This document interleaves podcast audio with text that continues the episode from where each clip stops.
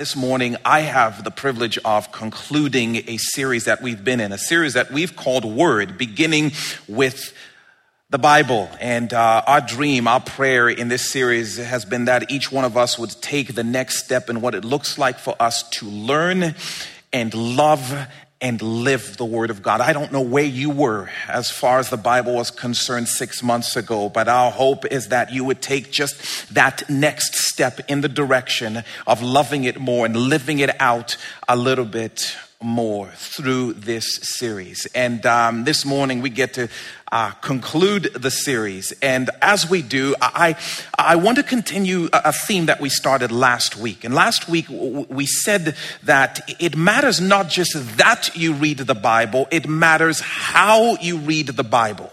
It matters how you read the Bible because if you get the wrong how, you may end up at the wrong where when it comes to the Bible. If we don't read the Bible um, in ways that it was designed to be read, we are going to end up in places it was not designed to take us. And so last week we looked at a couple of uh, practical principles. One thing we saw is that context is king. When you're reading the Bible, it matters what the context is. What did it mean to the people it was originally written to in that particular context? What does it mean? in light of some of the other things that are being said around it? What does it mean in light of some of the other passages in scripture that speak about the same theme? Because if you just text Jack and you pull out a sound bite from one verse and you make it your life verse and you tattoo it to the back of your neck, but it's out of context, you may end up thinking it means something it doesn't, and it may possibly lead you to a place it was not designed to lead you. Context is king. We saw last week that tone is key. The tone of a verse or a text of scripture, it really matters. It really matters. Um, I know this because of how many conversational misses my wife and I have over text. Like, what did you say? What's a thumbs up? Like you couldn't say something like a full sentence. A thumbs up. I feel, you know, this, that, and this happens all the time at work. Somebody sent you an email and so you read it, but you missed the tone with which it was written. No, you, you missed you know, whether the person was speaking about past tense or future tense, the same is true with the Bible. Tone matters. Was this a past tense? Was it a verb? Uh, was it a noun? Was it a command? Was it a suggestion? Um, what, what was it? And so, we want to read the Bible really well because how you read the Bible matters. Um, this week, as we conclude, I wanted us to zone in on another practical principle when it comes to reading the Bible.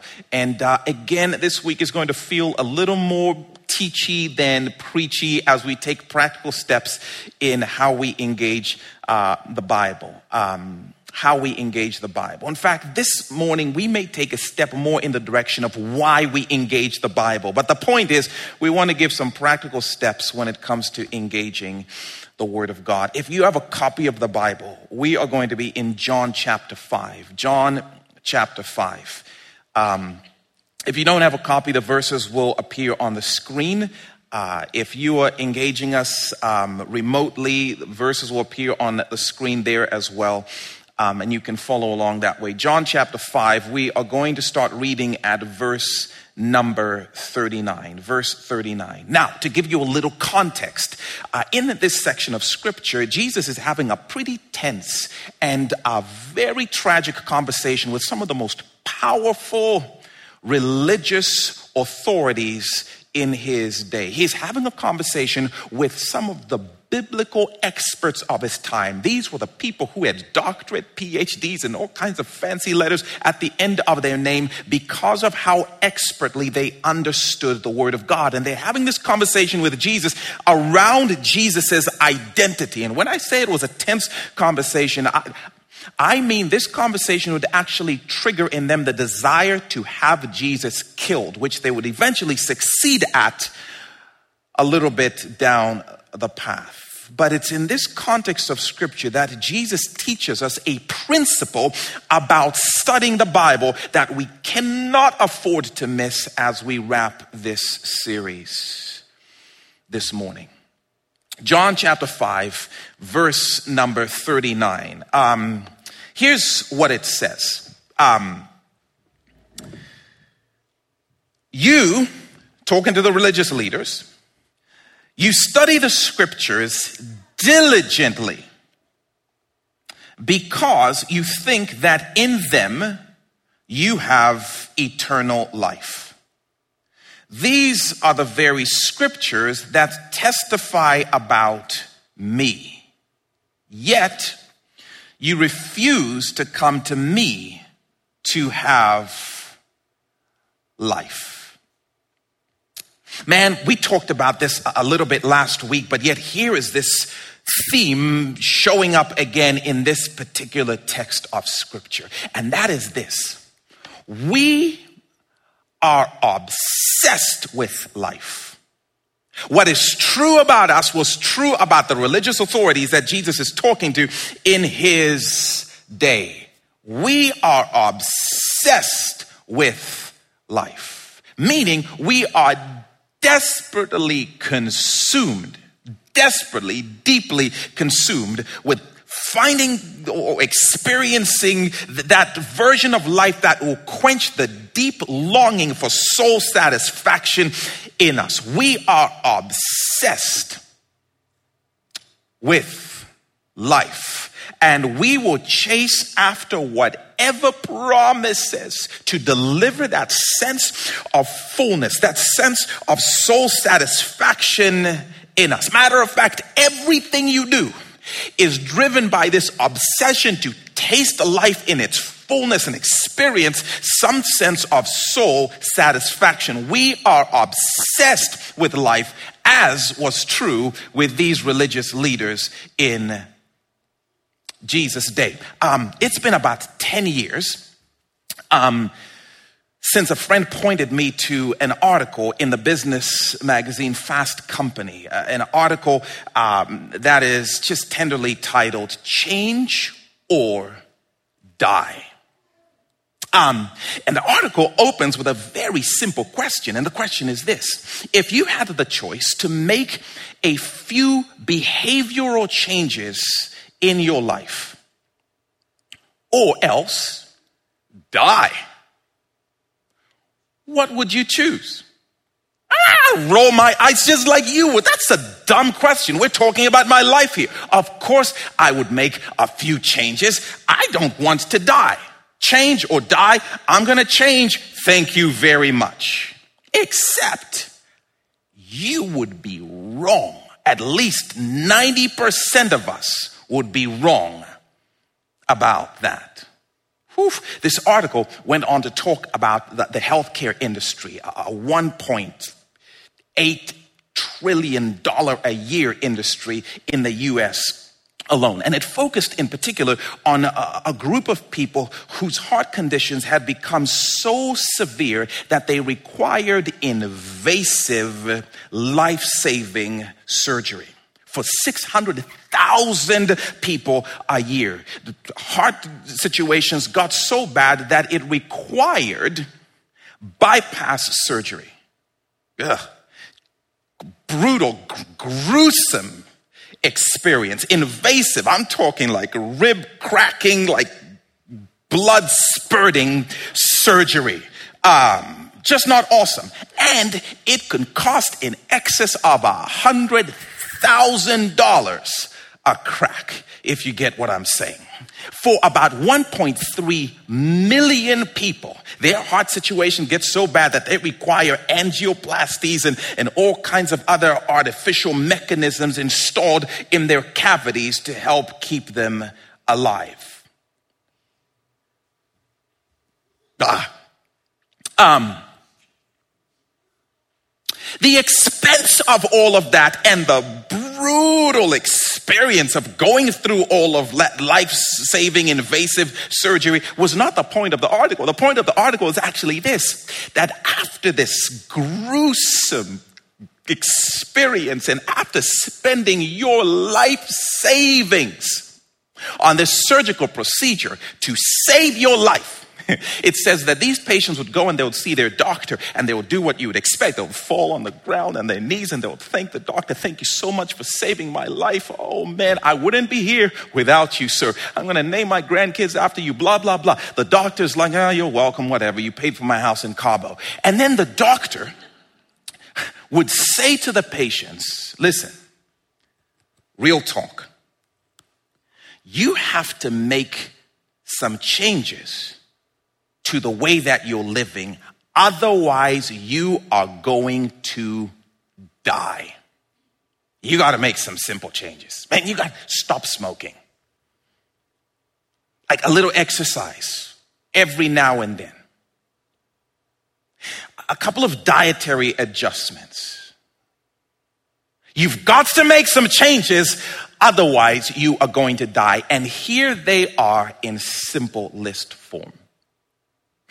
The crazy thing nine out of 10 people who just stared death in the face and just experienced $100,000 invasive life saving surgery, heard the doctor, went back and did the exact same things that almost cost them their lives. Nine out of 10 people, 90%. Rub shoulders with death go back and continue to do the very things that almost killed them, the very things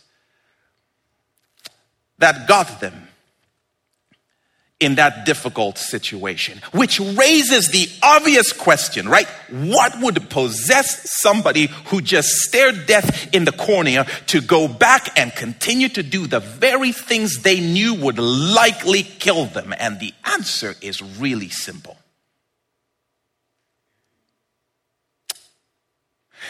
because the things that almost killed them were also the things that made them feel most alive.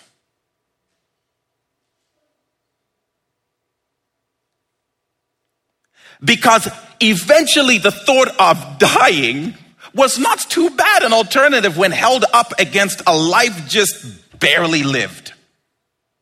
They went back to the things that almost killed them because those were also the things that made them feel most alive. We are obsessed with life.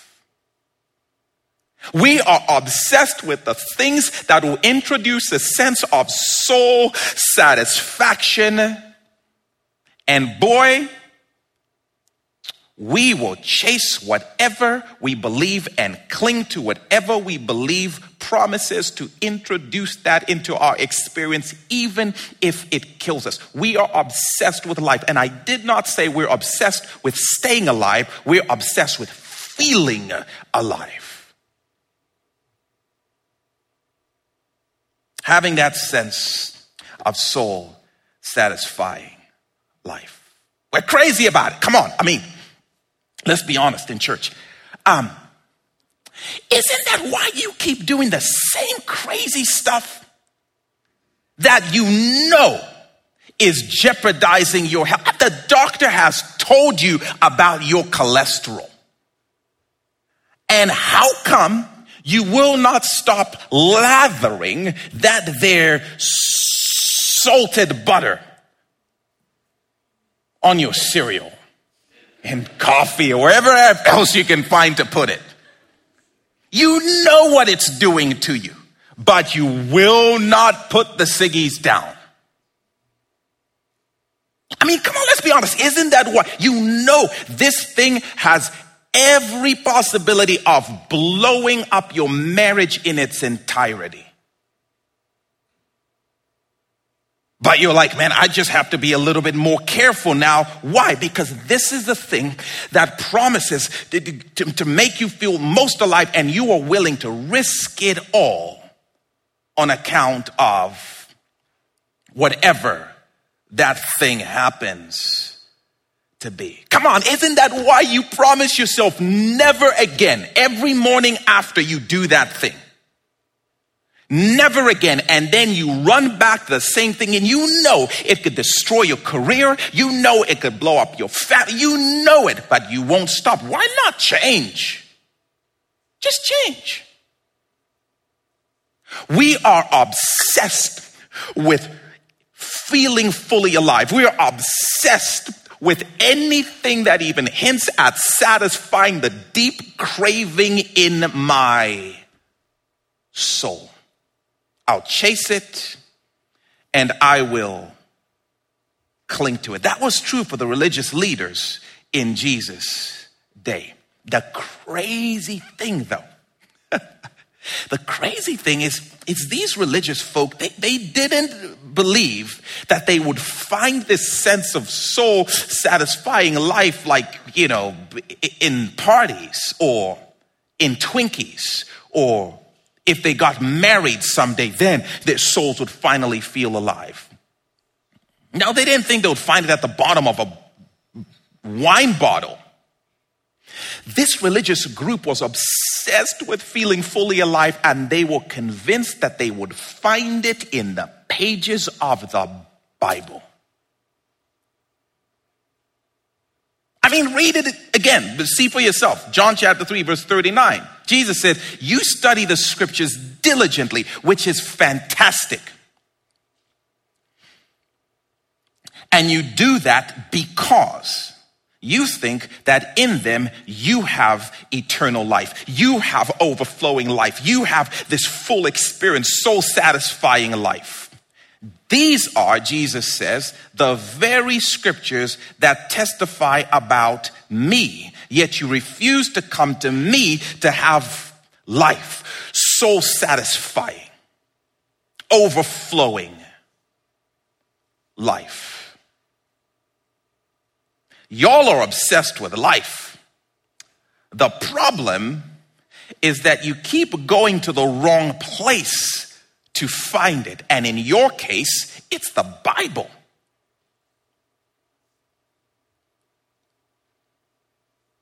And Jesus is standing there saying, I'm telling you, if you want it, if you want soul satisfying, if you want overflowing life, come get it but come and get it from me.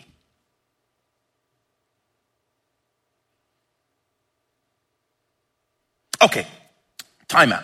Um, we are going to go where I, I, I, would love for us to go, but I, I can't be the only one who could have really used this growing up in the context of the church. For those of you who grew up in the context of the church, I read this again and I'm like, how was I not told this as a teenager in particular? How was I not told this? Because I, I never, growing up and in my teenage years in particular, I never conceived of what God's response to my obsession for life was, my longing to experience something that would feel like it was satisfying to the soul. I, I, I, am I'm crazy, Lord. I'm, I'm obsessed with it. And I want to experiment with anything that I believe will make me feel fully alive. I want to try anything. I will rebel. I will break laws, whatever. I just want to experience something that makes me feel alive. I am obsessed with feeling alive. I never would have conceived of what God's response to that longing would be. And yet it appears his response is ditto. Um, same, same. Same, same. I actually also want you to experience soul satisfying, all consuming life. I'm telling you, I missed that completely. John chapter 10, verse 10. I love the words of Jesus. He says, The thief comes only to steal, to kill, and to destroy, to take from you while promising to satisfy. I have come, Jesus says, that they may have, there it is again, life and have it to the full. Another version says, I have come that they might have life and have it more abundantly. Come on, KJV. Come on. I have come that they would experience more life than their souls could possibly handle, is what Jesus is saying in this passage of scripture. You want life? So do I. I have actually come to this world so your souls would overflow with more life than they know what to do with. Not when you get to heaven, by the way. Right now, I don't know if you knew this, but eternal life in the Bible is not about living after you die. It's actually about life so full and free, so rich and running over. It's about life so entirely consuming that it requires forever for us to fully enjoy it. And even that won't be enough. So forever is just going to go on and on and on and on.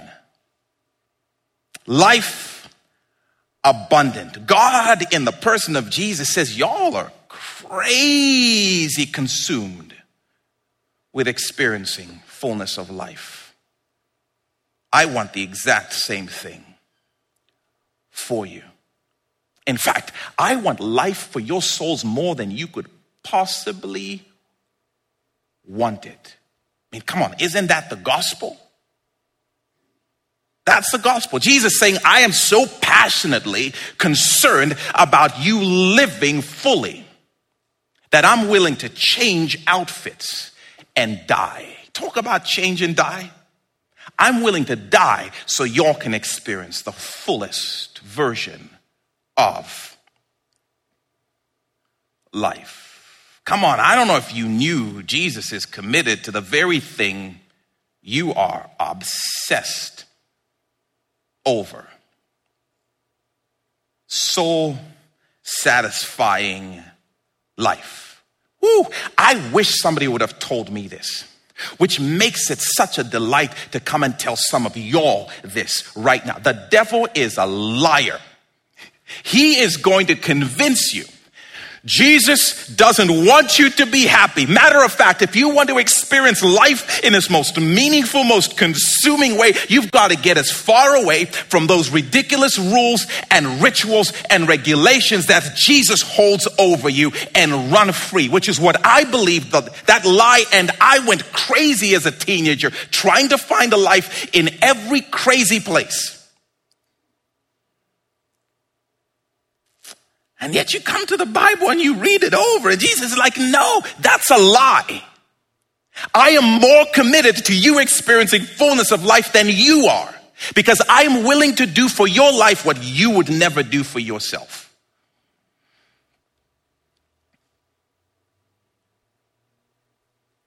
Devil is a liar. I'm so happy to say that. If you want real satisfaction, get away from Jesus and go party like it's 19 pre COVID or whatever.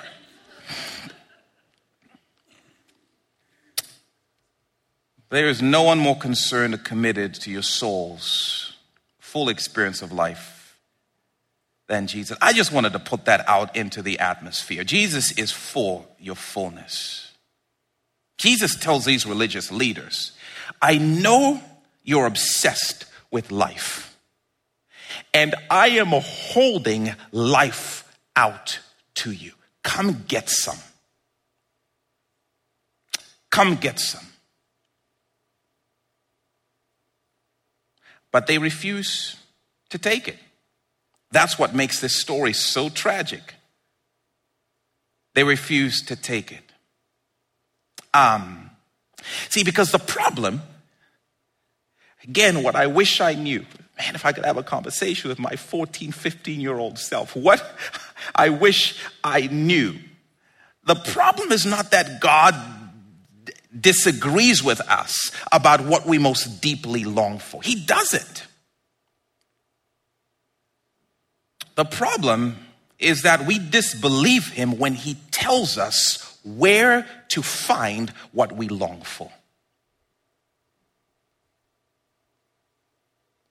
The problem is not that you want it, it's where you try and find it. Right? And so we, our lives are these well-worn paths as we insist on running to all the wrong places to get a hit of all the wrong fixes, even though those things are so often just stealing and killing and destroying us. Again, for this religious group, they're convinced they're going to find it in the Bible. And so they wear these paths of studying the Bible, coming back to the Bible over and over and over and over and over again. Because if I can master the Bible, then maybe I can experience that deep sense of soul satisfaction. And Jesus has a conversation with them and he says, Hey, guess what? This whole time, you've been looking for a person. This whole time, you've been looking for a person. Because life is not found in the pages of the Bible, life is found in the person standing in front of. It's in this moment that Jesus introduces this principle that we cannot afford to miss when it comes to how we study the Bible. Look again, John chapter 5, verse 39. It says, You study the scriptures diligently, just like he parties, and just like she spends time on dating apps, and just like he drinks, because you think that in them you have eternal life, you have meaningful life, you have soul satisfying life. And then Jesus says, But these are the very scriptures that testify about me. Yet you refuse to come to me to have life. Ooh, Jesus is teaching them now. Not just that you continue to go to the wrong place, but he teaches us something about how to study the scripture, how to approach the word of God. And here's the principle I just, we have to see before we walk out of this series. And here's the principle the Bible is ultimately about the person of Jesus. The Bible is ultimately about the person of Jesus from start to finish. This book is designed to reveal and point us to the person of Jesus in whom soul satisfying life is ultimately found. It's about the person of Jesus. Second part of John chapter 30, chapter 5, verse 39. These, Jesus says, are the very scriptures that testify about me. The Bible is ultimately about the person of Jesus. I'm just warning you now so you know ahead of time. I'm going to say that a few more times in the last few minutes before we wrap. The Bible is ultimately about the person of Jesus.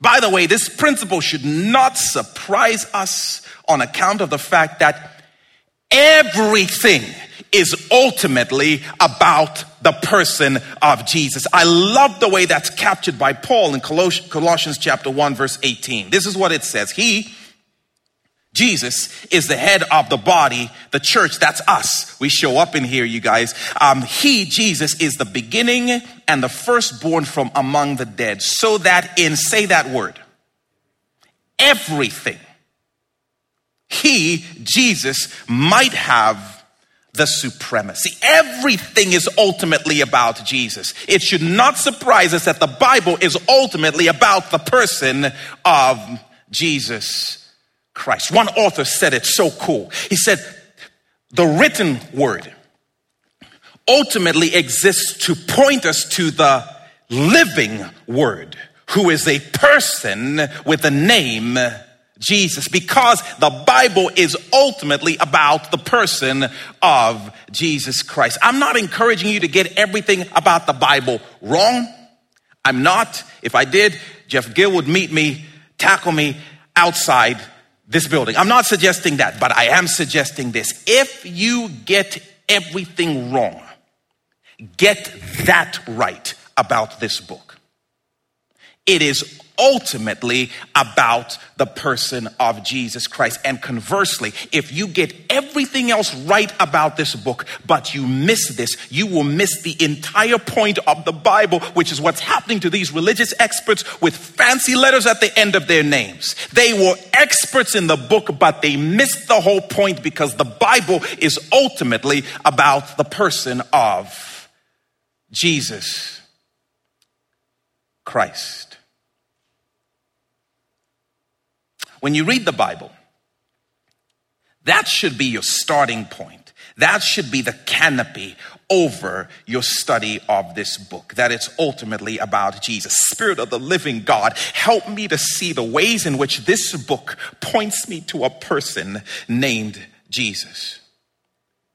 Help me to see the face of Jesus in the pages of Scripture. Help me to see him as the most supreme one. Help me to see him as the one who satisfies the deepest cravings of my soul. Help me to see the person of Jesus in the pages of this book.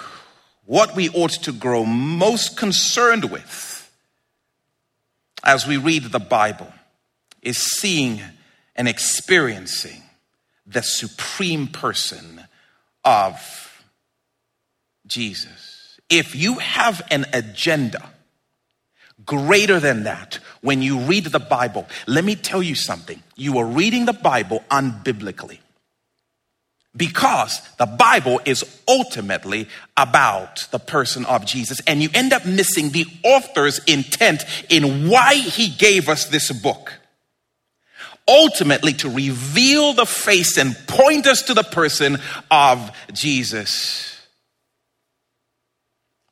Christ. Um, okay. If the Bible is ultimately about the person of Jesus, that means it cannot ultimately be about you. Bible ain't about you. If I don't understand who the Bible is ultimately about, I will replace what this book is ultimately about with a variety of things, and we are just prone to start with ourselves. Bible ain't about you.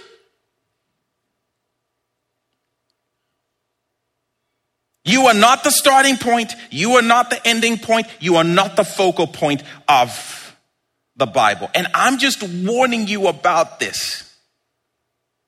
Because I've heard so many of us well intended Christians, including myself, say things to, oh, oh, you're going through a really difficult time? Well, read the Bible. It will cheer you right up. Just read it. You're going to find all kinds of verses about you that, that are going to just make you feel so much better. Huh? Feel better in 30 seconds or your money back. The Bible, right? Um, If we start to believe that, we will read the Bible unbiblically and we'll put ourselves in the center of the Bible and we'll pick it up to see what does the Bible have to say about me today. And we'll start to treat it like a therapy book designed to make us feel better about ourselves. I'm not saying the Bible doesn't have the power to cheer you up. It's a powerful book. I'm not saying the Bible doesn't have the power to break off of you the things that are oppressing you. The Bible, after all, is a weapon, it is a sword. I'm just saying it is ultimately about the person of Jesus, which, by the way, can I just give you guys some insider information? It is ultimately about the person of Jesus Christ, who is the ultimate sword, who crushes your enemy and defeats the devil and cheers up your soul. It's not the words on the pages that rip apart the, the, kingdom of darkness. It's the person of whom they speak, in whose name darkness must flee. This book is about the person of Jesus Christ. It's not about you. It's not about science. I have no idea why I'm getting ready and I'm thinking about science. I have no idea why these different things popped in my head, but it's not about science. I don't know what you said, but amen to that. It's, it's, it's not a book designed to, to prove your seven day creation narrative or your old earth theory. That's not what it's for. Now, I have very strong beliefs about creation and how long it took for God to create the world. And I happen to think that if you disagree with me, you are crazy. But your crazy beliefs about creation do not threaten what I think about this book. Because this book is not ultimately a science book.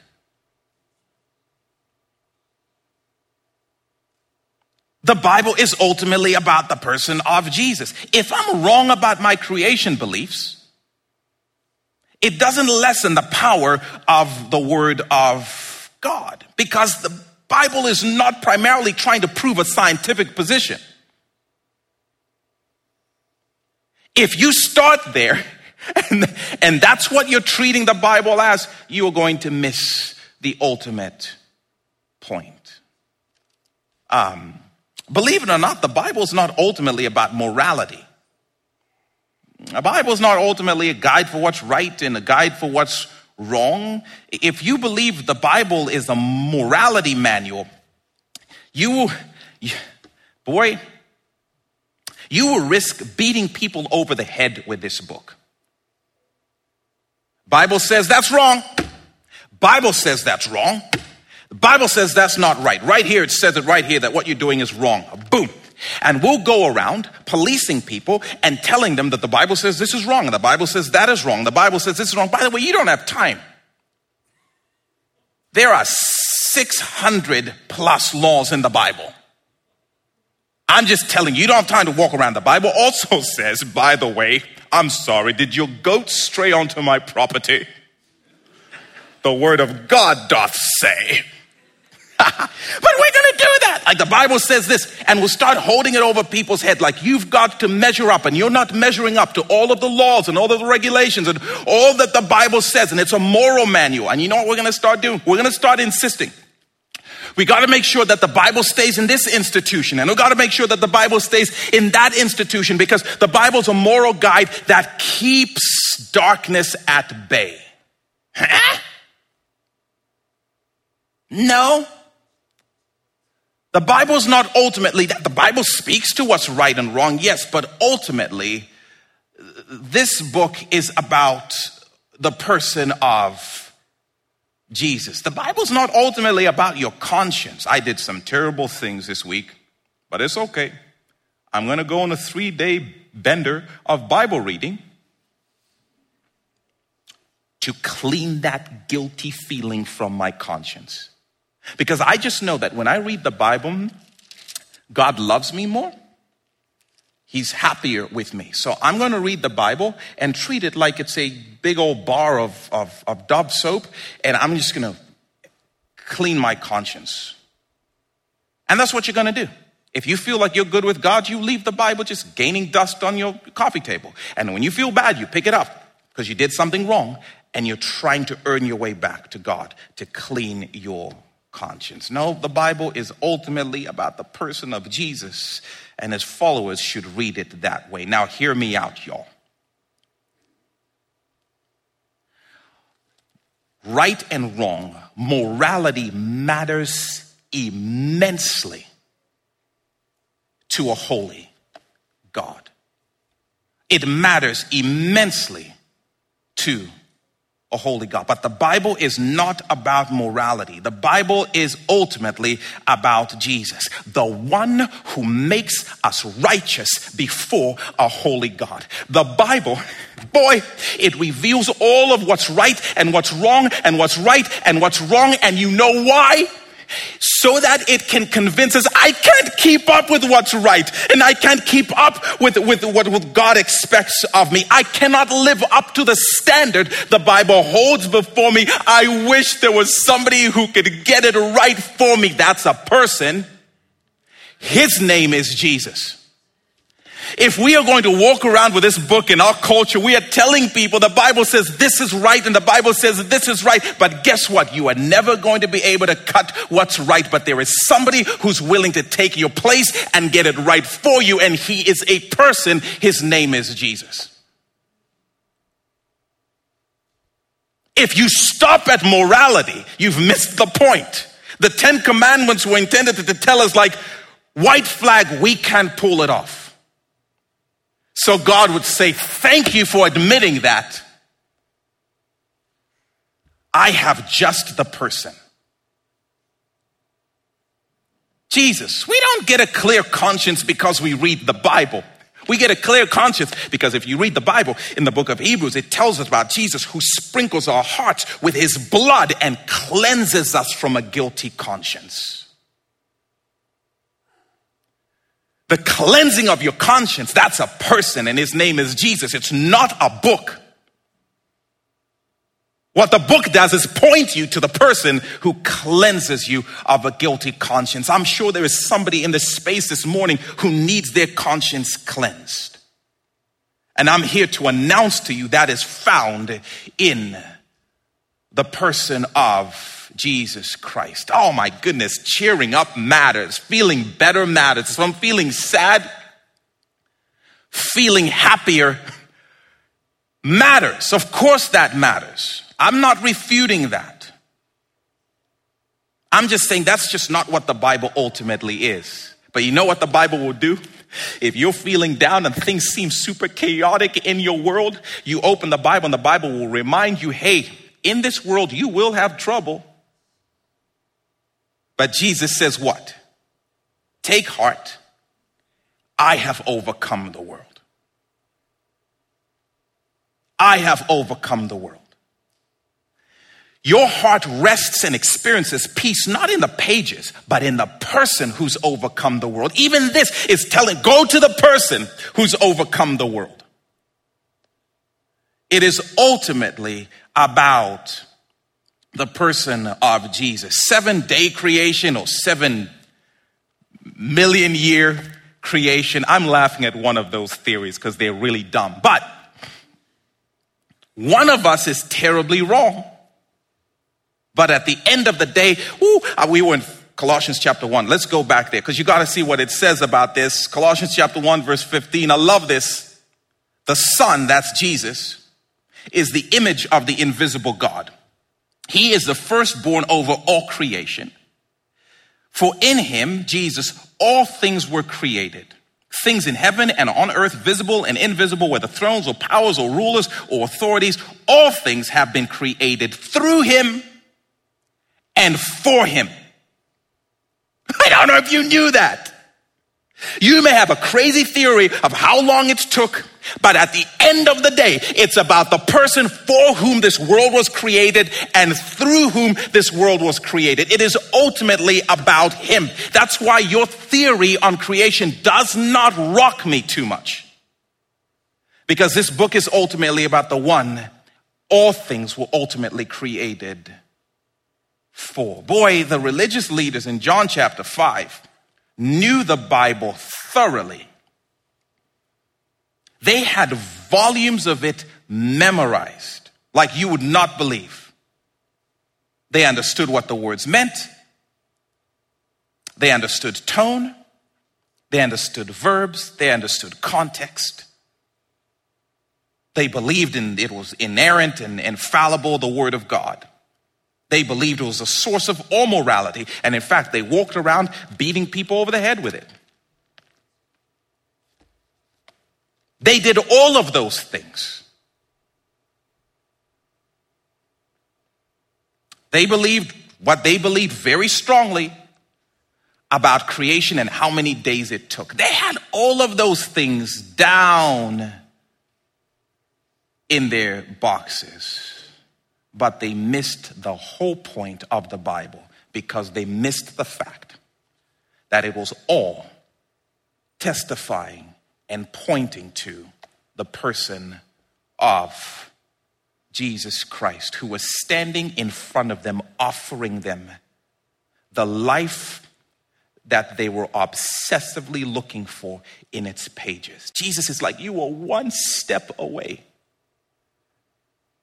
And yet you refuse to come to me, of whom the scriptures speak, so that you would experience the life that you are ultimately looking for. They were experts in the Bible and missed the point because the point is a person, y'all. And that's why, as we head out of this series, I just pray that we would not miss the centrality of Jesus in all things and the centrality of Jesus Christ in his word. My prayer is that as we study the scriptures, we would do so diligently. But unlike these Pharisees, that when we are done, we will find ourselves standing a little closer to the person of Jesus. We will find ourselves falling at the feet of Jesus. We'll find ourselves holding him as the supreme one in our lives and finding in him the satisfaction that our souls ultimately long for.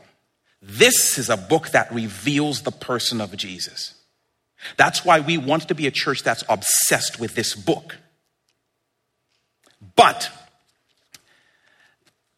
it's because of who it reveals and who it points us to, because ultimately that's who we are after. And we said this a few weeks ago. You cannot say, man, I'm after Jesus, but I'm not about his word. No, his word is designed to point us to his person. But nor can we say we are about his word, but don't end up at the feet of Jesus, just enamored with him and finding in him the life our souls long for. This to me is part of why I believe the church is oftentimes very biblically, biblically literate.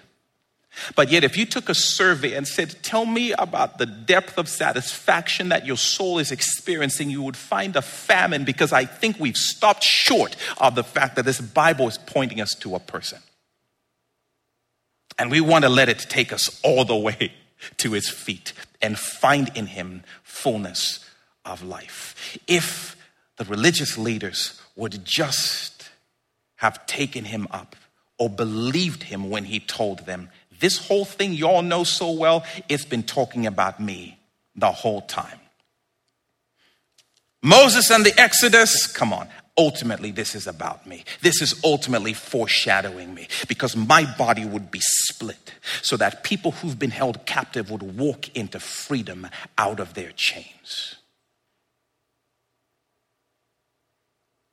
I'm just telling y'all, this is ultimately about me. Even Ruth and Boaz, that kinsman redeemer who found this vulnerable, helpless widow and gave protection to her, gave provision for her, took her in, this stud from Bethlehem.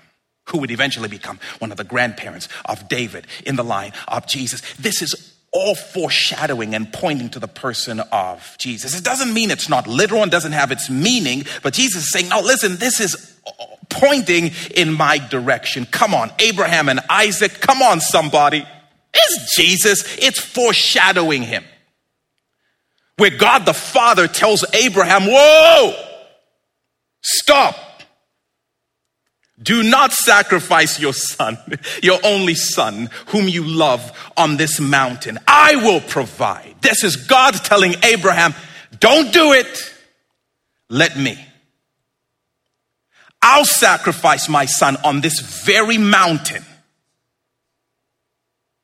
for the redemption of the world. Come on, Isaac was a person, Abraham was a person, a man of faith, but ultimately, even these stories are pointing and foreshadowing the person of Jesus Christ. Come on, David and Goliath, that's a good one. This giant is tormenting God's people.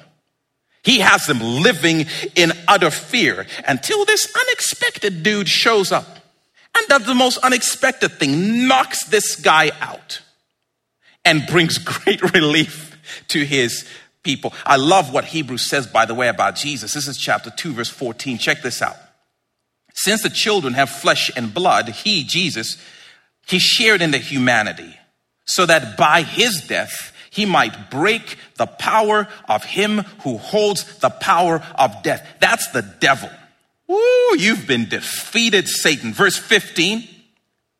And free those who all their lives were held in slavery by the fear of death. I don't know if you knew that, but we are fearful of death. I don't have to convince you of that. It stands as this giant just tormenting us. And I love this. It's like, yeah, Jesus came and it was like, boop.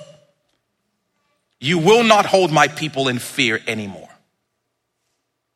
And he set them free. Now you can live free of fear. Now your soul can start to experience fullness of life because often what interrupts the full experience of life is the constant fears we feel. It's about Jesus. Leviticus is definitely about Jesus. It's definitely foreshadowing Jesus. And uh, this sacrifice for that sin and then kill this. No, no, not that animal, that one. No, no, no, no, no, no, its wings are funky. Get a better one. Yeah, okay, good, that one. Now sacrifice that one uh, for that thing and sacrifice this thing. Burnt offering, no, uh, grain offering. No, no, no. It's the different offering. This one is the, the, the, the, the wave offering, you know, and then kill that thing for this thing and then, um, okay, now we're good. Oh, I messed up again. Okay, well then kill another one and let's sacrifice some more to take care of our sins and then make some more sacrifices. But the sacrifice has to be done just so. But we're exhausted from all of these sacrifices for all of the messes we keep making. I know. Are you ready? Because I'm about to send you the ultimate sacrifice who will be given once for all. And now there is no longer a need for sacrifice. Read the book of Leviticus just so you can feel exhausted and be like, we need a better sacrifice than this. And Jesus is like, I was prepping y'all for me. How sad for the Pharisees to know all of the rules and experience none of the relief in the person who's saying, You can live. I'll take care of the sacrifices.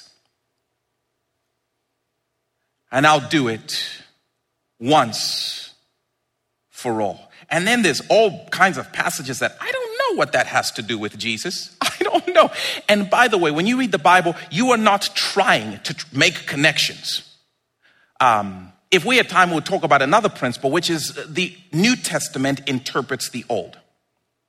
So there are things I know we're talking about Jesus because when I get to the New Testament, I'm like, oh, I that psalm was talking about Jesus. I had no idea that psalm was, what? I didn't know that. So I'm just encouraging you, don't try and go into the Old Testament and pick a verse. I'll randomly turn to one. No, that's a good one because that's definitely about Jesus. Let me, turn, let me turn to a different one. Um, Jehoshaphat built a fleet of trading ships. Oh, like Jesus walked on water and then he got into a ship one time. Like, no! Just read it. That's not what you're trying to do. It's more that you understand this book is somehow ultimately about the person of Jesus Christ. So, Spirit of the living God, open my eyes and show me the face of Jesus in the pages of this book in a way that drives me to fall at his feet and find in him fullness of life and freedom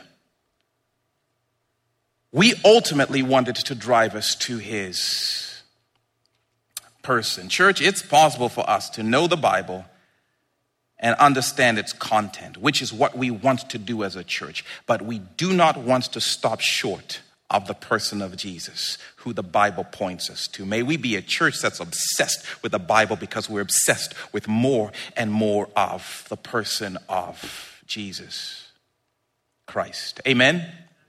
Um, man, we are, are, going to have questions um, up on the screen, or if you're watching remotely, if you're part of our emailing um, system, then you are going to receive questions because we want us to continue these conversations beyond Sunday morning so that we can apply these things to our lives.